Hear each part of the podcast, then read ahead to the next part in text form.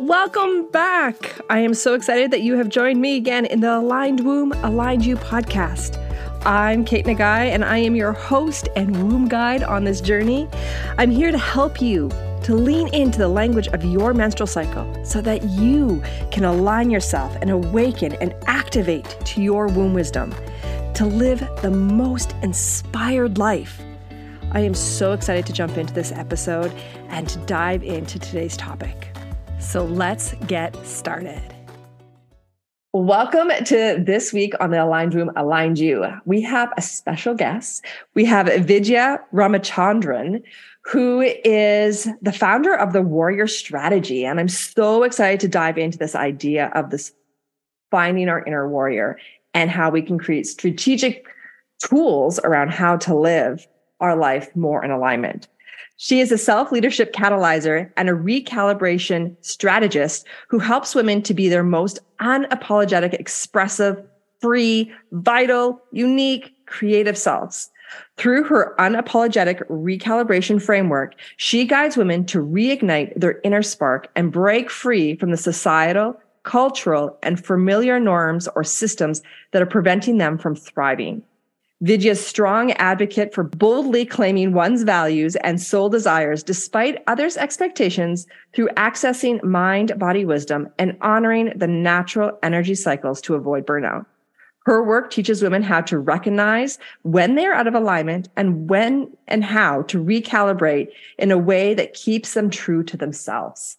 So, welcome, Vidya. I cannot wait to jump into this conversation and, and look at how our body connection is so fundamental to reclaiming our values and our desires. Yeah. Thank you, Kate, for having me. Uh, thanks for the listeners for listening in. And this is just a topic that's become really near and dear to my heart over the last couple of years. So I'm excited to dive in with you today. Mm-hmm. And maybe we can even start because I know that when I was reading your bio and your what brought you here, I was fascinated by this idea of how you started this work and how you began to connect to this idea of being out of alignment and recalibration. Do you want to explore this conversation a bit more on your dance career and how you ended up here? Yes. So it's so funny because I, from the time I, I think I started dance class, I learned um, a South Indian form of dance, classical dance. Um, I think I first started dance class when I was six, but I had loved, you know, I there's videos of me, home videos of me dancing around from the time I was like three or four years old, and I've danced pretty much my entire life. I'm now 43, almost 44 years old. Yet when I was first introduced to some of these concepts, either through, you know, around cyclical living, connecting to our menstrual cycles, even just connecting to our bodies in general, it really struck me that when I was approaching dance, my body was more of a tool to help me do the moves, do the choreography, tell the story. There was a little bit of an emotional component there, but it took me a while to really connect into that. It was more of like actually probably in the last eight or nine years when I really started integrating the emotional aspect into the what I was doing with my body um, for dance. Um, and about, I would say, there's that period of time about you know eight years ago and also more in the um, last four or five years when i started really like i said connecting more to my period because i could go share a lot of that too if there's a lot of cultural challenges and and uh, mindsets that i had brought in from a young age around what does it mean to have a period what you know and then how that impacted me, like many of us growing up, and some of the norms that we've taken in, absorbed, and carried through, and how that's impacted us perhaps negatively. But really understanding the um, the cyclical living piece which i first started hearing about from jen racioppi who's an astrologer and then Kate Northrup uh, in her origin community, which i have been a part of, um, this more like cyclical living, really started helping me to think of my body as more than just a tool for dance. And I, that's when I started to integrate more of the like, okay, what does it mean to be in my body? Like, what is all of that wisdom that I actually had been getting from my body? Not just when I was injured and I could feel a muscle pull or an ache, but like those nuances, those subtle um, you know, sensations we might be feeling. What does that mean? And how is that guiding us, not just from a dance perspective, but also a life perspective in our decision making and um, helping us get closer to, you know, aligning to who we are actually at our core. Mm-hmm. And it's really interesting because I think, I think something that you hit or that you stated that really hit home for me is the norms and the behaviors and the traditions and what societal expectations are.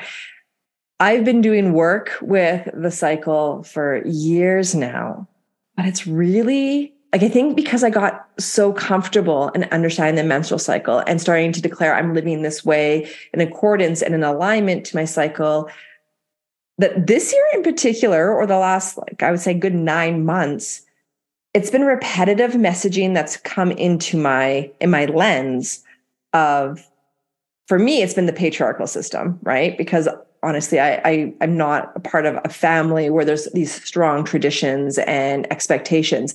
But then starting to see even with the minor dialogue or even lack of dialogue but secrecy around certain things that we weren't discussed or we went we never discussed in our home or that was never really shared those are starting to come into my awareness. Mm-hmm. And I'm mm. assuming, like, from you with your deep roots in a different culture and a different experience, and you saying, like, now I'm starting to awaken and align to my cycle and see my body is different.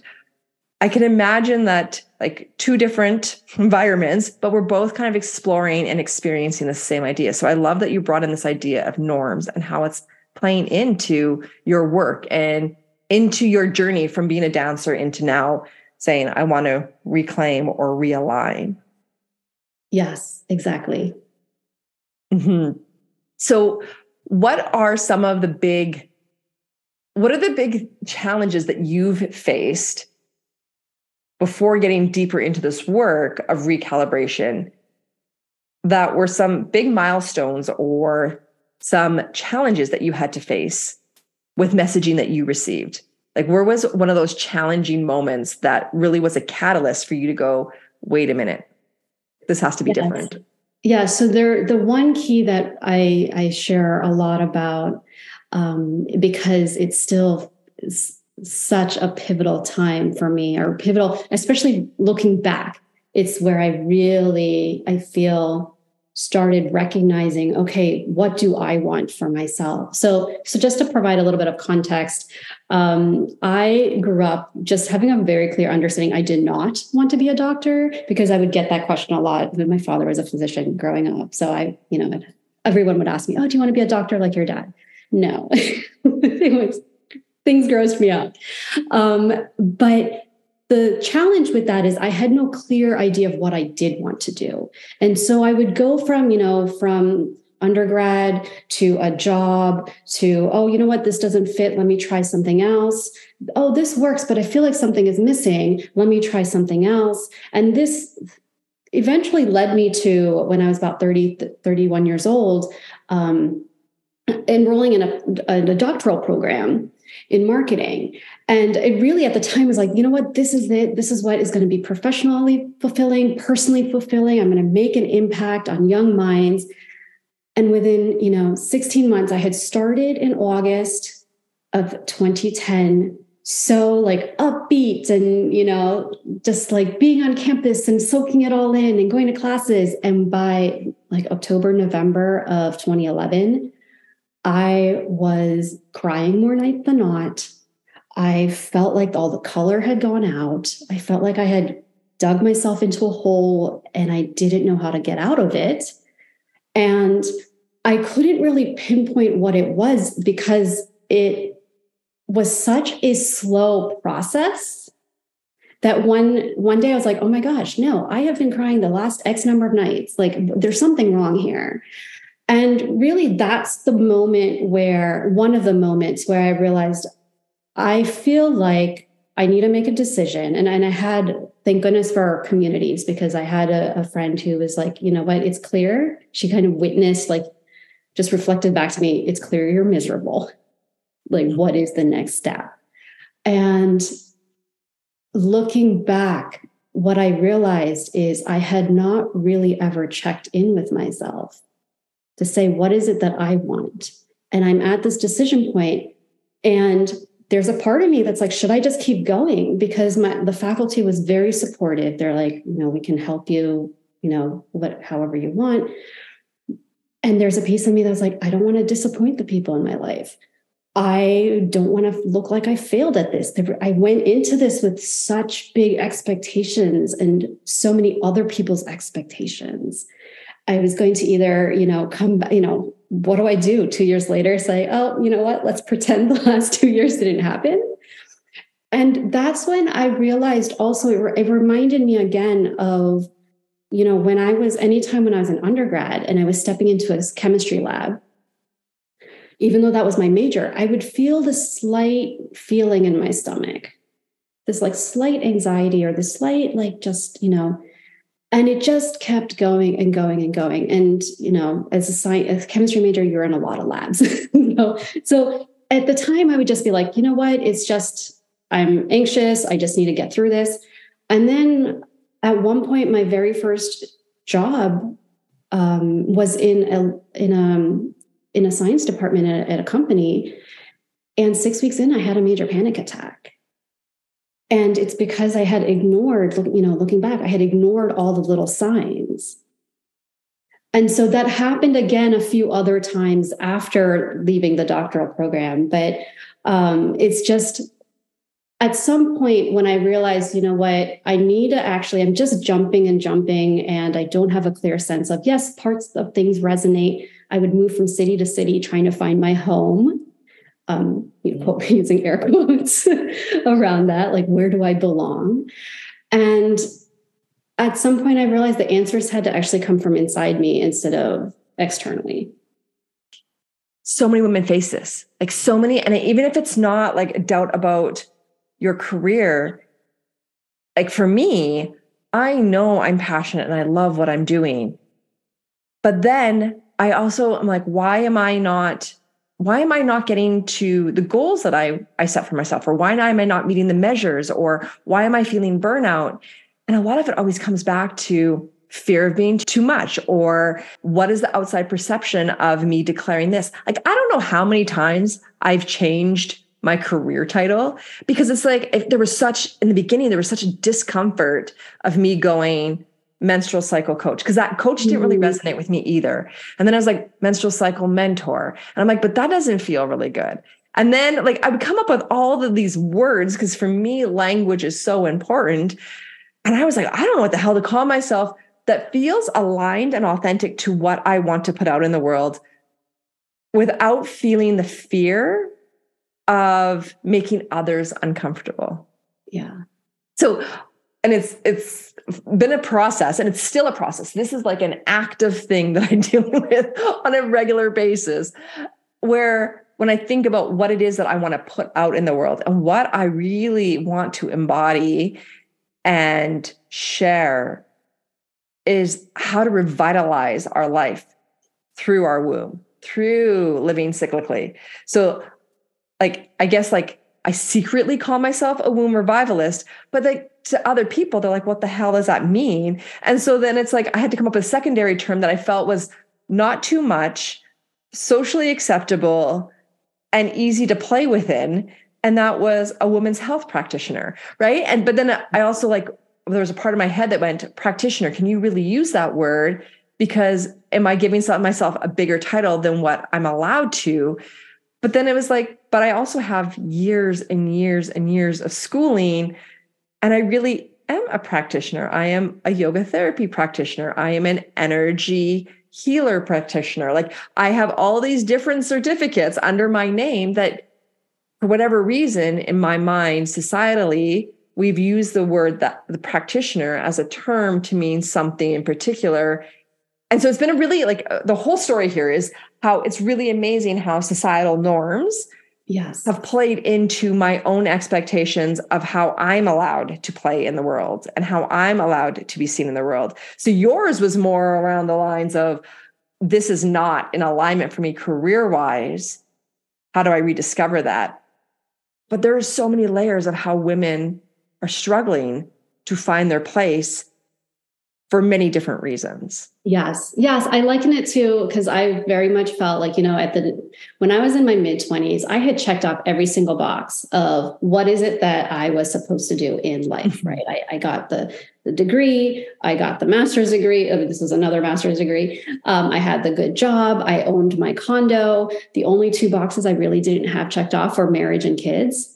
And which I still do not have checked off 20 years, 20 plus years later but there is the sense of like when I check these boxes off that someone help the boxes that someone else has give have given me, then I will reach happiness or fulfillment or whatever that goal is, right? And it's not until we start realizing, well, what are, if we want to think in terms of boxes or checklists or whatever, what is it for us rather than um, because you know growing up in in my community we got a lot of like oh so and so's daughter is doing this and so and so's son is doing this and you know and and so there's always that level of i talk to a lot of other immigrant um, friends of mine uh, or children of immigrants who like very much we grew up in that whole like you know comparison cycle. And so how do we break that? Like that's where i think circling back to the body right? Like really checking in with ourselves to understand what are our core values and what are our soul desires. Because once we have a list of sorts, then it doesn't matter what the norms are and what the, you know, like it's at least one step towards breaking free from those norms. Yes, exactly. And so, how do you suggest using body connection as a tool to reclaim values? What are what are your tools or what are your suggestions that you use with your clients? Yeah so um, i'm working on this with one of my clients right now and it's really settling into one you know doing the the the work to start to get to understand what are the sensations in our body that we notice. And you know, sometimes we have that really extreme like contraction when we're about to make a decision or that expansion feeling perhaps. And so I I start with that as an example because some you know like that most people can resonate with like oh yes I remember those times where I heard that piece of news and my body felt like one way or another right and so, really, once we are more tuned into our body and the sensation, we could almost follow the sensations as um, the breadcrumbs. So, for example, um, I like to ask my my clients, like, what is it that really fires you up? Like, and how does that feel in your body? And so then they're trying to make they're able to make that connection of okay, it's this type of, um, you know, when I am in community with somebody else, I feel really expansive, or I feel, um, you know, really um, this fire in my belly of of anger or whatever when I see someone being treated this way. And so then you're able to kind of tease apart those things and kind of get to the core. You know, what is the value that's underlying that that experience?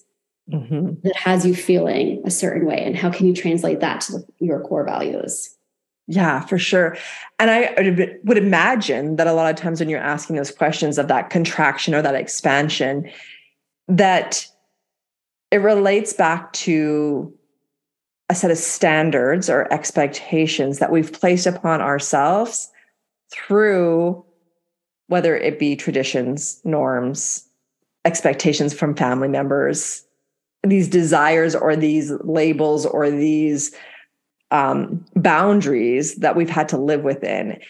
And so, how do you work with clients to slowly begin to break down some of that dialogue, some of those?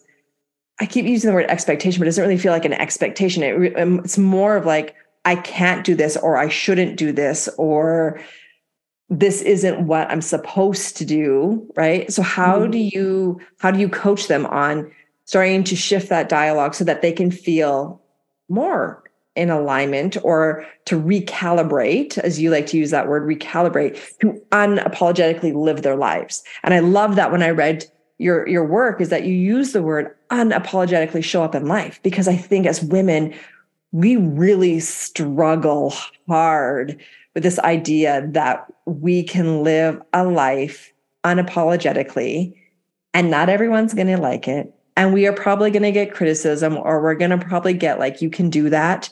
Or like we we just always feel like we're kind of on display in some way. Yes.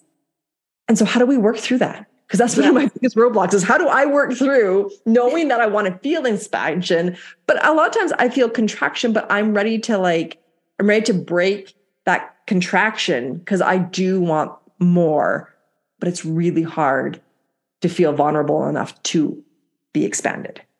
Yeah. So, this again is why I think just even creating the, so there's a few different components of this. One is if we, um, uh, you know, when I first started in general, and I don't know if this comes from my, my science background, but I was very much in my head. And, and, you know, when I first started working, I started out as a career coach about five, six years ago.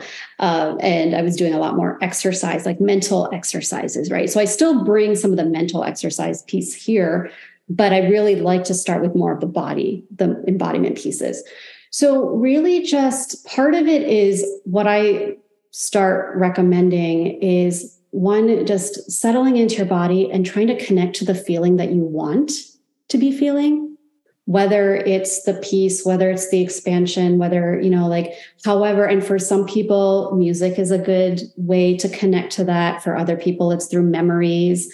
Um, you know some people can just kind of um, just even like a spark of something that they see will infuse them with that feeling. And so that's one way one small way is just just start building that muscle of connecting to that um, that feeling that peace or that that strength whatever it is that you're you're wanting to feel.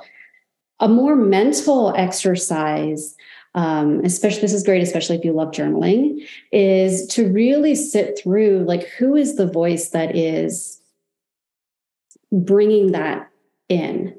Is it a parent? Is it a, a, a former teacher? Is it a, a, friend, a colleague, or you know who is it? And if you can identify that and really break it down to, um, can you prove it false? Because that's one of the things I used to love doing, even when I was working full time for another company. I'd be like, how can I break the system or, you know, prove something doesn't work or whatever. And so um, really sitting with like, okay, how can I prove that false? Is there any evidence, even if it's not for me, if it's someone who I admire or somebody else that can, again, like we just want to chip away to give this little bit of light and space so we can start seeing the possibility.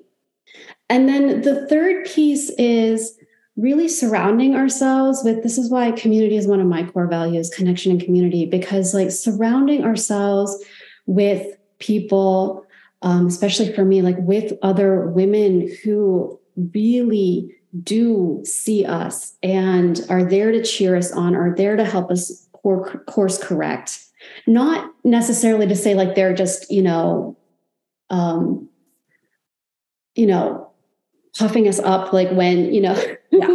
without any grounding right but but they're really there to help us navigate because we can be we should be really intentional about who we are sharing these things with because if someone doesn't get it they might they're not the right person mm-hmm. to be having those deeper conversations around that and community is something i think we're lacking right now and i think that's a, a setup from the modern society that we have created where like even if you look at parenting parenting was never meant to be a solo endeavor.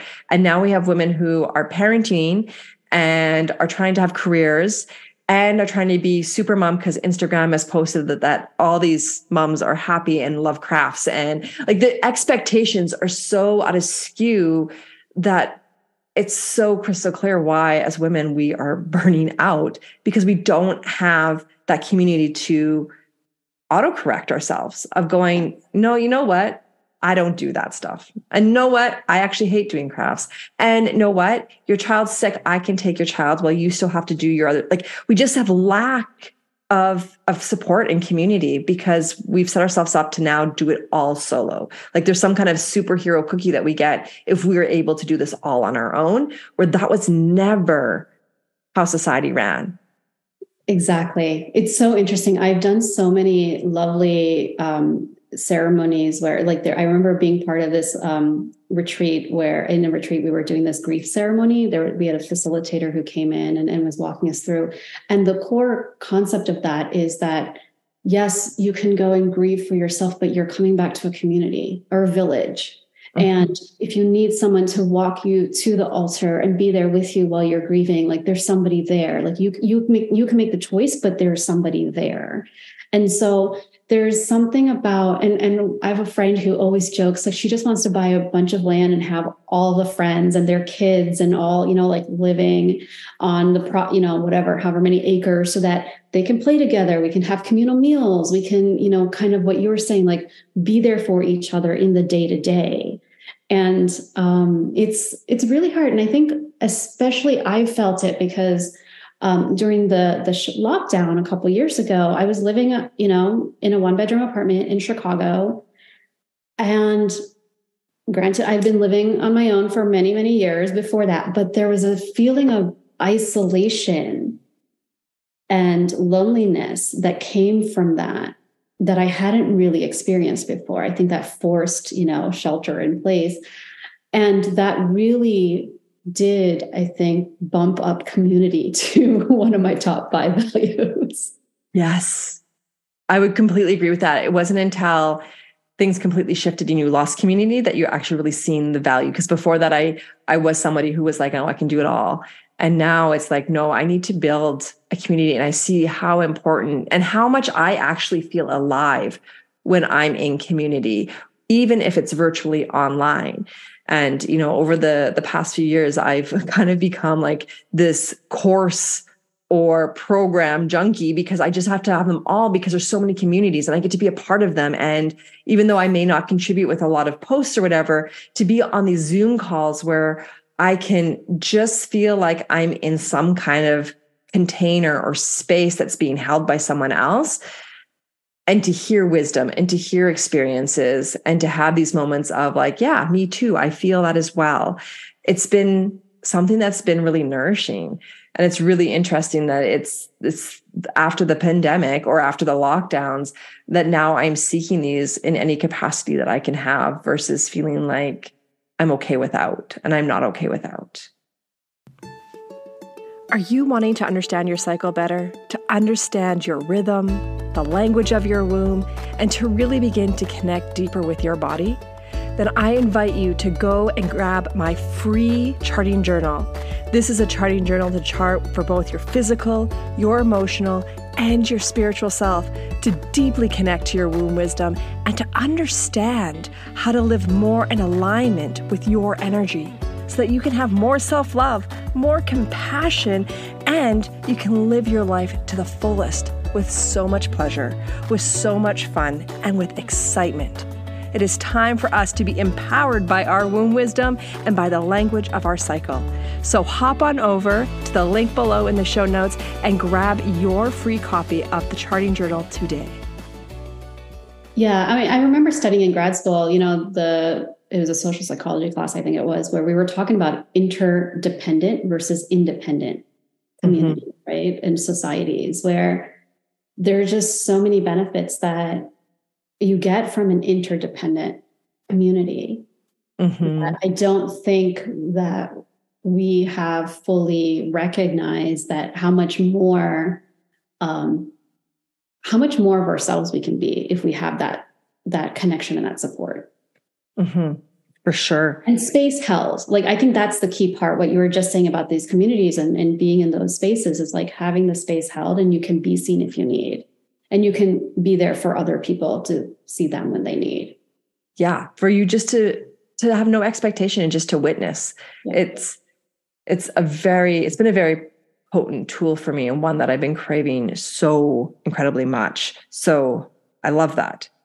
Now I'm curious, how have you found in tuning to your cycle, whether, well, I guess in particular, let's start off with like the menstrual cycle, and then even like if there's bigger cycles that are playing into how you connect to your body. Because um, I know that you mentioned Kate Northrup, and Kate Northrup, a lot of her work is around, you know, really redesigning our life and how we approach every aspect of our life through our womb wisdom, through what she calls our egg wisdom.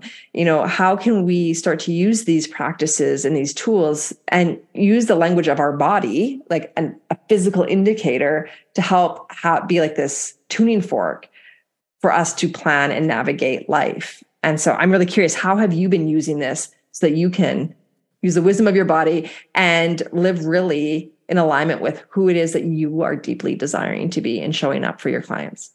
Yes. So I'll share a personal anecdote that I, have shared in a few places, which is um, when uh, one point my my sister had called a couple uh, falls ago. I think it's like 2020, fall, to, no, fall 2021 maybe. Um, and she's like, "Hey, you know, what if I come down for a visit this week?" And I knew it was the week I was going to have my period, and or I was going to start my period. And so I had said, okay, well, if you come, this is what you can expect. because I never used to do that before. And then I would get grumpy and and like she would get grumpy, you know, because we never really paid attention to like, okay, like we we made all these plans and then I don't want to do them when you know, because that's more of my like reflection time and I want to be cozy. And so I really started just fundamentally um, paying attention to how I schedule my time and mm-hmm. what I'm scheduling on my calendar. And but also playing with it because you know, I've noticed that okay, when sometimes when I'm in certain parts of my cycle, I maybe wouldn't want to be going out to a party, but I can still have a very deep conversation with somebody like we're having. I'm on day three of my cycle right now. Um, Whereas before I thought, oh, I need to just be sitting and, and doing pure reflection and journaling. So, so there is a little bit of experimentation still within the bands of, of what each part of our cycle, um, what that energy is. But that's a fundamental way. And, and I've really, you know, I've brought that in with some of my clients who are working uh, more like uh, you know working for organizations and they have meetings and things like that on how can they create a little bit more space during those weeks when they know that their energy is going to be lower versus versus higher. Also just in general i think when you're talking about the broader circles something that i've really started playing with uh, with my current business coach is um, we're really looking at everything from a human design and astrology lens as well and so that has been super fascinating for me because seeing how, from that perspective, like, you know, at different um, parts of the year right now is a great time for me to really, um, we're in the ninth house, I think, for, for my, for me personally. And also we just had a uh, new moon last week that hit my ninth house. And that's a great time for me to really revisit my my own core values my own philosophy and and how i want to bring that into my work or grow that into my work.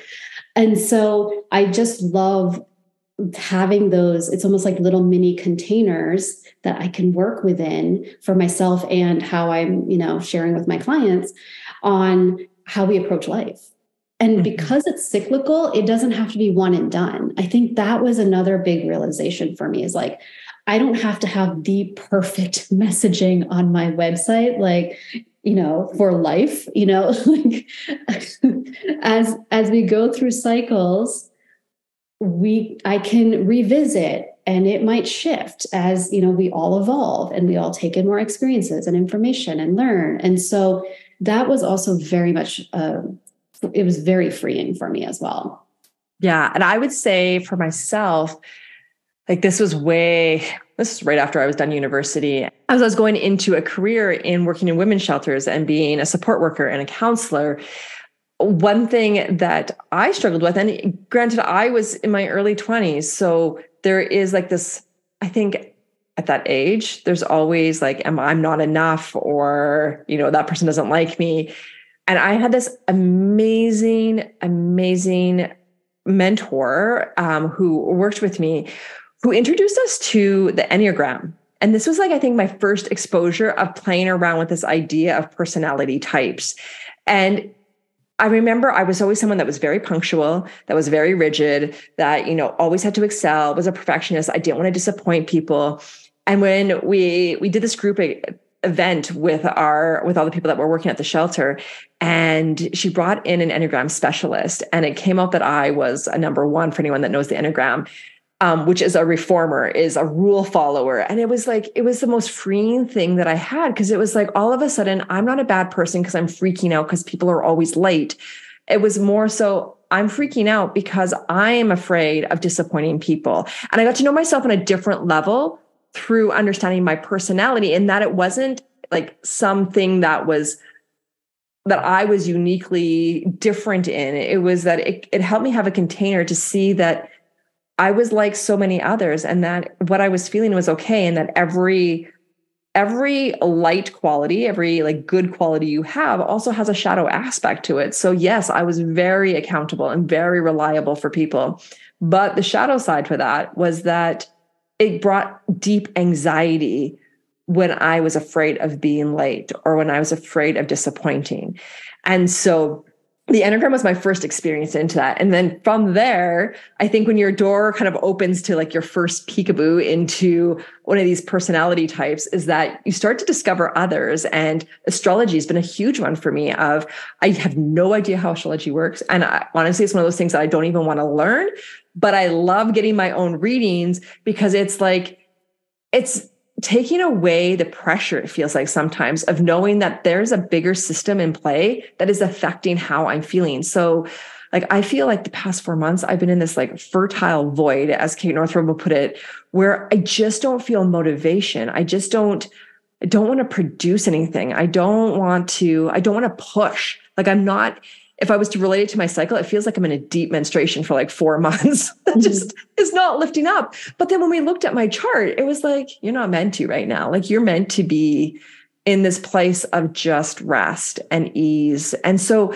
it was relieving of knowing of going, you know, what I'm feeling. I could push against the grain and I can keep pushing, but I'm going to burn myself out. Or I could just lean into it and the same idea with human design you know human design and gene keys is the other thing that i started i was just introduced to last year and it's been mind opening and really transformational and for me to experience how this is another element and layer right and so like all of these different tools have been ones to help guide me and interestingly enough in particular in my luteal phase because in our mm-hmm. luteal phase or in our what i call my inner fall that's when our inner critic comes in and really starts to like show your shadows and show that you're like you're not enough or that you should be pushing more. And some of this is society that has set us up that we should always just be in the yes phase and our luteal is very much a no phase.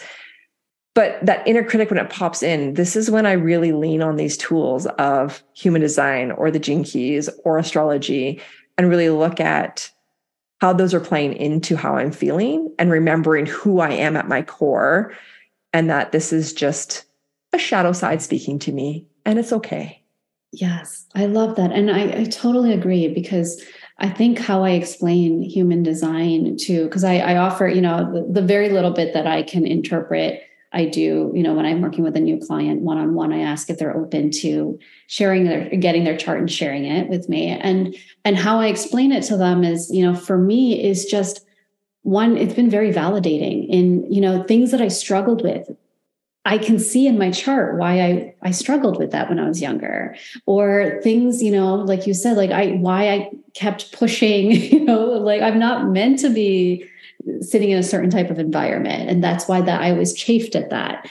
And and I I, I want to make sure at least I, I, try to say it's not like prescriptive perhaps yeah. because i know for us in in my culture um, we do horoscopes and sometimes it can get very prescriptive and and all of that stuff. But um but it's just a very gentle way of reconnecting to what feels right for us. And and if it doesn't resonate you can uh, experiment with it. Is it because of the the the norms that we've absorbed that it's that we're just not familiar with operating in a way that might be more natural to us and then when you start playing with it like it's just so interesting like with some of my clients just seeing how much it changes how they're approaching their day, how they're approaching their relationships, their conversations, because they learn these little bits about themselves. Mm-hmm. And I think the more that we can learn about ourselves, because I, I, I feel like I feel like these tools are tools that are there for us to use as it feels best to use, but they're not tools that we're introduced to in mainstream education or in business environments, right? So these are these are things that we're starting to self-discover that make us feel better and make us feel like we have clarity as to how we're feeling and to find more inner acceptance. Because even if we look at the menstrual cycle, like the menstrual cycle, for me, it's just another tool for me to have more self compassion. I don't use it as a means for birth control or to achieve pregnancy. I use it as a way of like, man, I'm really grouchy today. And it's like, oh, well, I'm on day 21. That might be why, right? Like I'm feeling a little irritated. And there's something to be said of that. As soon as you have this awareness, I can then self resource to figure out what it is that I need as my medicine. So my cycle just gives me a lens to go, oh, you're probably feeling this way because of that. And then it's for me to determine what do I need? I need to go upstairs, close the door, and just have some kid free time. I need to be able to know that it's okay to ask for others to support me so that I can remove myself from situations. It's okay for me not to say yes to everything. Like, for instance, right now I'm in my luteal phase. I'm just entering that phase of no. But last weekend, we had my daughter's ninth birthday party where I had 11 screaming girls in this house. Oh. I did it during ovulation because I knew I did not have the capacity to do it any later than that. Right. And so, like, these are the things is that I know myself through these tools and I know where I'm going to feel the burnout or I'm going to feel the angst or I'm going to start becoming very self-critical of man, I was a really crappy mom because I couldn't hold space for 11 kids, right? And so my expectation shift with having tools and cycle wisdom is a huge one for me, but astrology is another one that's really important to me. As is the Enneagram. I still use that one quite a bit. Like these for me are not, like you said, prescriptive. They don't say this is who Kate is and she cannot meander from this. Instead, it's like these are aspects of yourself and there is a lot of beauty in it and there can be some shadow in it depending on how you want to look at it but you can you can enter into the shadow with a little bit of light right and so i think it's really great that you use human design yes. And touching back on the you know the menstrual cycle i think the other interesting part for me is when you know when a, a, few years ago it really became clear that a lot of the messaging and the the traditional um, ways that my, my, my grandmother, my, my dad's mom was very traditional when it came and conservative when it came to like when you had your period, you weren't allowed in the kitchen and you weren't allowed to touch people. And then in general, like you're not allowed to go to the temple for the first three or four days. You know, like there's certain things. And and I remember when I was 21, um, for my 21st birthday, was my birthday's in July. So we were in India for the summer and my parents were having this puja done um, this this um, ritual thing done for me at the temple. And i had to stand outside because i had my period. And i just remember feeling this like intense embarrassment because i knew every person who was walking in and out of that temple knew why i was standing outside and the rest of my family was inside. And i think the the it was in 2019 when i started exploring this through through a program that i was in. And just reconnecting to my cycle in a different way of like, you know what, it's not dirty. It's not, you know, something to just kind of like for those few days, you're kind of in this box over here.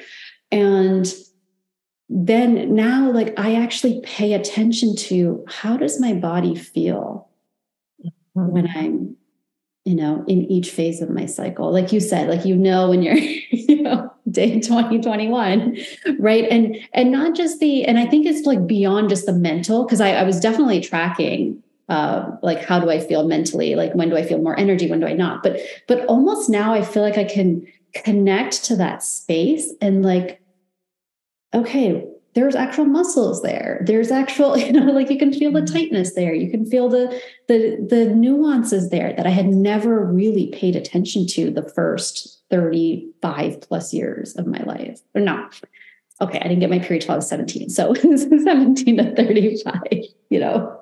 But it's so true like our how we sleep how we think how we're primed for language you know our desire to be seen all impacts it. So if i'm doing if i think of my business if i'm doing a launch and I'm not in ovulation, I don't feel good about myself. Like I feel like I don't actually want to be visible. I don't want the spotlight to be on me. But if you get me in the first half of my cycle, especially close to ovulation, you know, I can rock a webinar because I'm like, hey, this is me, and we're gonna do some exciting stuff. And let's talk about all these things that make us uncomfortable. so it's a very different, like, there's so many different ways that we're different depending yeah. on where we are in our cycle. And it's so magical because even though, like, I, it was never framed the way it was framed for you around menstruation as a youth. There was something deep in within me that still knew that it was dirty and untalkable right? Like and so like i remember as a teen stuffing my pads at the bottom of a garbage can thinking that nobody would know mm. right like there was still this shame that was held where now and you know i held that for a long time. I held that even when i was still married like when i first got married. It wasn't until after having kids that i was like there's a lot of bodily things that you've seen now that you're too tired to care. I don't care anymore. Right? But that's when i really started to deepen into cycle wisdom and understanding it. And now there is something so refreshing about being able to own it of going, I'm on my period, and people around me knowing what that means and what I need in return for that versus being that girl outside the temple going, everyone's staring at me and judging me. It's like the the older version of me could stand outside that temple and go, I'm bleeding, but I am wise, right? Like feeling empowered yes. because of what's happening in my body versus feeling not powerful and feeling outed and feeling shame. And so it's been so refreshing to be able to feel into my cycle differently and to create this is what I love because like what I shared about like that I had a very different experience than you, but yet I felt similar feelings to you, even though it wasn't something that was verbalized to me, is that that's a lot of ancestral healing that I had to do, or this stuff that this trauma that happened before I was even on Earth's side that has been carried into my genetic code for me to know that in some way this is dirty, in some way this is unacceptable, in some way this makes you different. And now being aware of it and teaching what I teach and exploring it and owning it, I have two girls. And I just think of how different their experience is going to be, how different they're going to feel about being a woman and bleeding, which was an opportunity that I didn't have until I was in my 30s as well. So, yeah, I love that. Yeah. Well, it's been so great having you on here. Now, I, before we close, there's a few things that I want to discuss. First, the work that you do, what what kind of things can people expect or see or how can they work with you like do you have programs or is it just one-on-one coaching what does that look like and how can they find you yeah, so I'll start with the how can they find me first. Um, I am on Instagram. I'm somewhat frequent. No, I'm a somewhat semi-frequent poster on Instagram. Um, so that is at vidya.r.warrior, W-A-R-R-I-E-R. And um, and then there's my website, which is where most of my my um, programs are listed. Most of my programs are listed, my current programs and my free resources. Um, if you know, if someone is thinking, "Oh, this is really cool," you want to follow along the journey, as I, I'm always continuing my own recalibration journey. Um, there's an invitation to join my newsletter on there as well, and my website is vidyawarrior.com. And currently, I do a mix. I do a mix of uh, one-on-one coaching as well as and and again i like you I, the, the word coach does not resonate as well for the the work that i'm doing. I, I like to think it was like i'm catalyzing you with experiences or practices that you can then really you know run with. Um, so i do some short term type of coaching containers or engagement containers and also um, you know if needed for some people for like a little bit longer like three month containers here and there as well but I also have started doing um, body connection type workshops every couple of months. So if that is something that has interest, you know, just, you know, a small group of women coming together, it's my way of help giving people the space to really start connecting to their body, to connect to those sensations, and using a few different types of avenues uh, to connect in, and also get that sense of community as well, like in that small group safe format. Um, so that's also something like if you are interested in that type of work, I would highly recommend um, joining my email newsletter because I do I send out newsletters once a week, and usually when those are coming up, I'll I'll mention that in there as well. So great. I love it. And I love that you use the word a catalyst versus a coach. Like that to me feels aligned with what you've been talking about and sharing in this conversation today. So we have to find different words for the word coach. It just, I don't know. Yes. It's, it, it's, I think there's something that you just stopped resonating with me about six months ago. And I was trying, like you, I was trying to find what is the word that really resonates mm-hmm. but also conveys what I, you know, what I do without having to explain too much. Yes, I love it. Okay. And then we always end these calls with a womb led tip that the listeners can go out into the world and start using this tip to help them align more with life, right? To align or recalibrate, as you would say, to live unapologetically. So, what would be your tip for our listeners? So, my tip is actually something that we had touched on earlier. But if there is a feeling of either peace or joy or something you want to bring more of or cultivate more of in your life, what I love to invite uh, people to do is just set a timer for like 30 seconds on your phone whenever you have 30 seconds or a minute connect into either that memory or whatever it is that triggers that feeling in you like really sit like where does it where do you feel it in your body? And what is that sensation? And see again don't don't put too much pressure on yourself to like oh i have to focus in on this for 30 seconds but just let yourself have that 30 seconds to just connect reconnect back to that feeling. Mm, i love that. you can always build on that too if you want. 30 seconds a minute whatever it is and you know, there's so many different practices that are very similar in nature, but I, I really like the idea of dropping into that joy emotion or that joy memory, or yeah, I like it. Perfect. Well, thank you so much for this conversation.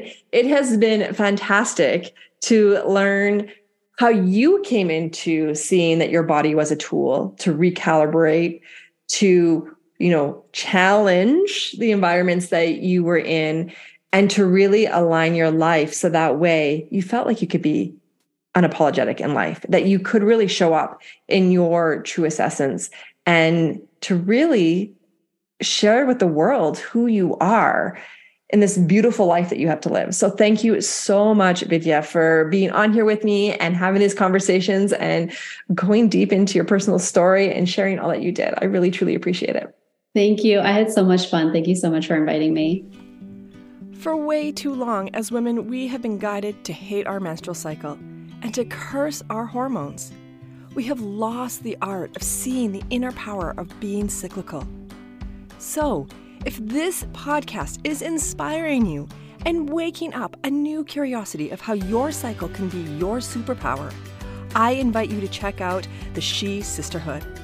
This is a monthly membership that will align you to your unique rhythm through aligned womb yoga practices, cycle coaching on how to weave your cycle wisdom into everyday life, and to be part of a community of women that are awakening to their inner power. Remember, womb wisdom equals connection to self, which ultimately equals inspired living. And if you love this episode, don't forget to rate and review. I love seeing how this information is transforming your life.